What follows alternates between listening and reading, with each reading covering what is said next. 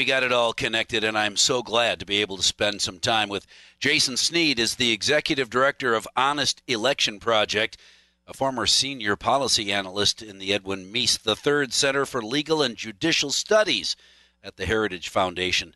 Let's talk a little about the most recent quotes uh, in the Washington Post about the risk of voter fraud and the necessity uh, that uh, clear voter lists uh, amid the coronavirus are so important. Jason, good morning. Thanks very much for talking with us. Voter fraud, that, that phrase even is never going to go away, is it? No, it's not, and uh, with good reason because it happens in American elections, and uh, voters expect our elected officials to do everything that they can to ensure that the vote is fair, that the vote is accurate, and that no one is defrauding the system. Right, and I, I hear on occasion from some that have been uh, uh, staunch supporters of the thought that there is no voter fraud have said, okay, there's a little voter fraud, but I have not seen any evidence that it is widespread and uh, election uh, uh, changing voter fraud. So, you know, like I suppose, like the number of people who speed on the freeway, there's a bunch of people doing it, but not enough people to cause some kind of a huge problem. What do you tell those people? Well, I tell them that it is not necessary for us to find a nationwide voter fraud conspiracy for us to take this issue seriously. There are a lot of elections that are decided by slim margins, some uh, even by a single vote, some even tied. And in those close elections, it only takes a few fraudulent ballots to affect the outcome. And this has happened time and time again in, in recent years where election outcomes have had to be thrown out and elections redone because enough fraudulent ballots were cast to affect the outcome. Uh, this happened most recently and, and, and most infamously in 2018 in North Carolina, where a congressional race was thrown out because of widespread tampering with absentee ballots. And so this is a very serious issue issue. And it's something that when people step back uh, from the politics of the moment and give it a little bit of a thought, I think most voters agree that we need to do what we can to stop voter fraud. All right. Uh, there are some voters that don't feel that the voter fraud issue is big enough to do anything. So let me ask you this assuming that there is some, is there a way to please both sides of this argument that there is, that there isn't? Here's what we're going to do to uh, uh, ensure that there isn't. That will make everybody happy. Is there a way to do that? Well, I think that voting should always be, um, you know, easy to do, but it should also be hard to cheat. And I think that's the way that it has been throughout uh, most of, you know, particularly recent American history, as, as election officials have realized the, uh, the the evident danger of voter fraud and have taken steps to correct it.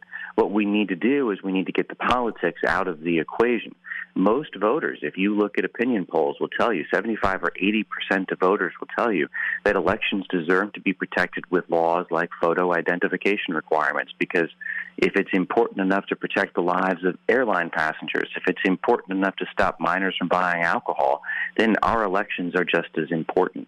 Um, but that's what we need to do is we need to change the conversation away from you know, treating rules that, that guarantee clarity and guarantee integrity as barriers and instead talk about them as safeguards that ensure that only registered voters are casting ballots and that guarantee that the results will clearly show who wins an election. That's what we need to be talking about. These rules are designed to do that and prevent our elections from becoming a free for all. But Jason, all of my supporters don't have a driver's license. Most of my supporters don't have picture ID, and in states that require a picture ID, in some cases, the picture ID isn't even acceptable. In Wisconsin, uh, college students that have a picture ID for school, that's not acceptable. You have to go out and get a special, I can vote now, here's my ID kind of ID. That makes it more difficult. Why can't authorities nationwide choose some form of identification that's easy to uh, access for old people and young people and everybody and allow them to vote. I mean, I don't disagree that that uh, identification is important, but in some cases, it's even that's hard to get. Well, uh, the fact is that identification is virtually ubiquitous in American society, And almost every one of us, on a fairly routine basis, sometimes multiple times a day, will be asked to produce a photographic identification. And uh, it's also important to note that in those states that do require photo IDs, they'll provide free ones to individuals who don't have a driver's license or one of the other, usually fairly lengthy uh, lists of acceptable forms of photographic ID. Now, there are often good reasons not to use college identification because college students sometimes if they're from out of state, do not change their residency and are still officially registered to vote in a different state. And if the whole point of these sorts of laws is to help uh, among other things, to make sure that only people who are lawful and eligible voters in a particular jurisdiction are casting ballots in that jurisdiction. It's important that we use ID that will at least reasonably satisfy that requirement, and college IDs often do not. What kind of identification would cover everybody's concern? That would be a nationwide acceptable identification? Well, I'm not sure that we need to go to a single uh, nationwide standard here. Uh, any state that has a photographic ID requirement will accept a driver's license, and driver's licenses are, you know, fairly ubiquitous and easily obtainable. But they will, as I said, also provide voter identification cards if uh, other forms of identification are not uh, uh, are not in the possession of the individual voter.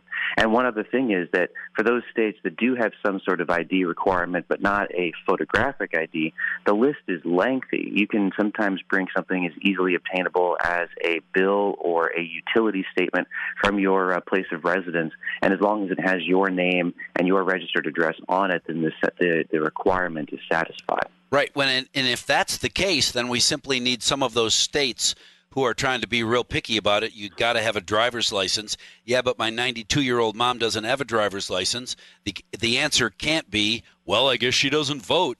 You got to get her over to the DMV to get a voter ID card. That's probably not going to happen either. That's not easy, as we talked about at the beginning. Well, I think that uh, you know there are going to be cases like this, and the answer is is states have adopted it. I mean, some states have even gone to being uh, providers of ID cards through uh, through mobile uh, uh, stations, so they'll actually come to you in some cases. You know, we don't want to create these sorts of, of barriers, obviously, and I think that the the way that we tackle this needs to be we we establish the baseline rule that works for the vast majority of people, and then we figure out what carve outs we need to ensure that people like your mother will be able to easily obtain an ID that will serve that purpose. We certainly don't want to, I think, be going the other way around, which is creating a rule that is designed to meet the um, the few and and then set, you know basically walk away from the safety and security benefits that voter ID provides, and that doesn't ge- uh, generally provide any sort of barrier for the vast majority of people. I think that's the way that we need to go about this, so that no qualified eligible voter is ever turned away from being able to cast a ballot. As many people as possible should be uh, able easily to vote. Jason Snead, Executive Director of the Honest Election Project, thanks very much for talking with us this morning. We will undoubtedly talk again, I'm sure, many times between now and the election.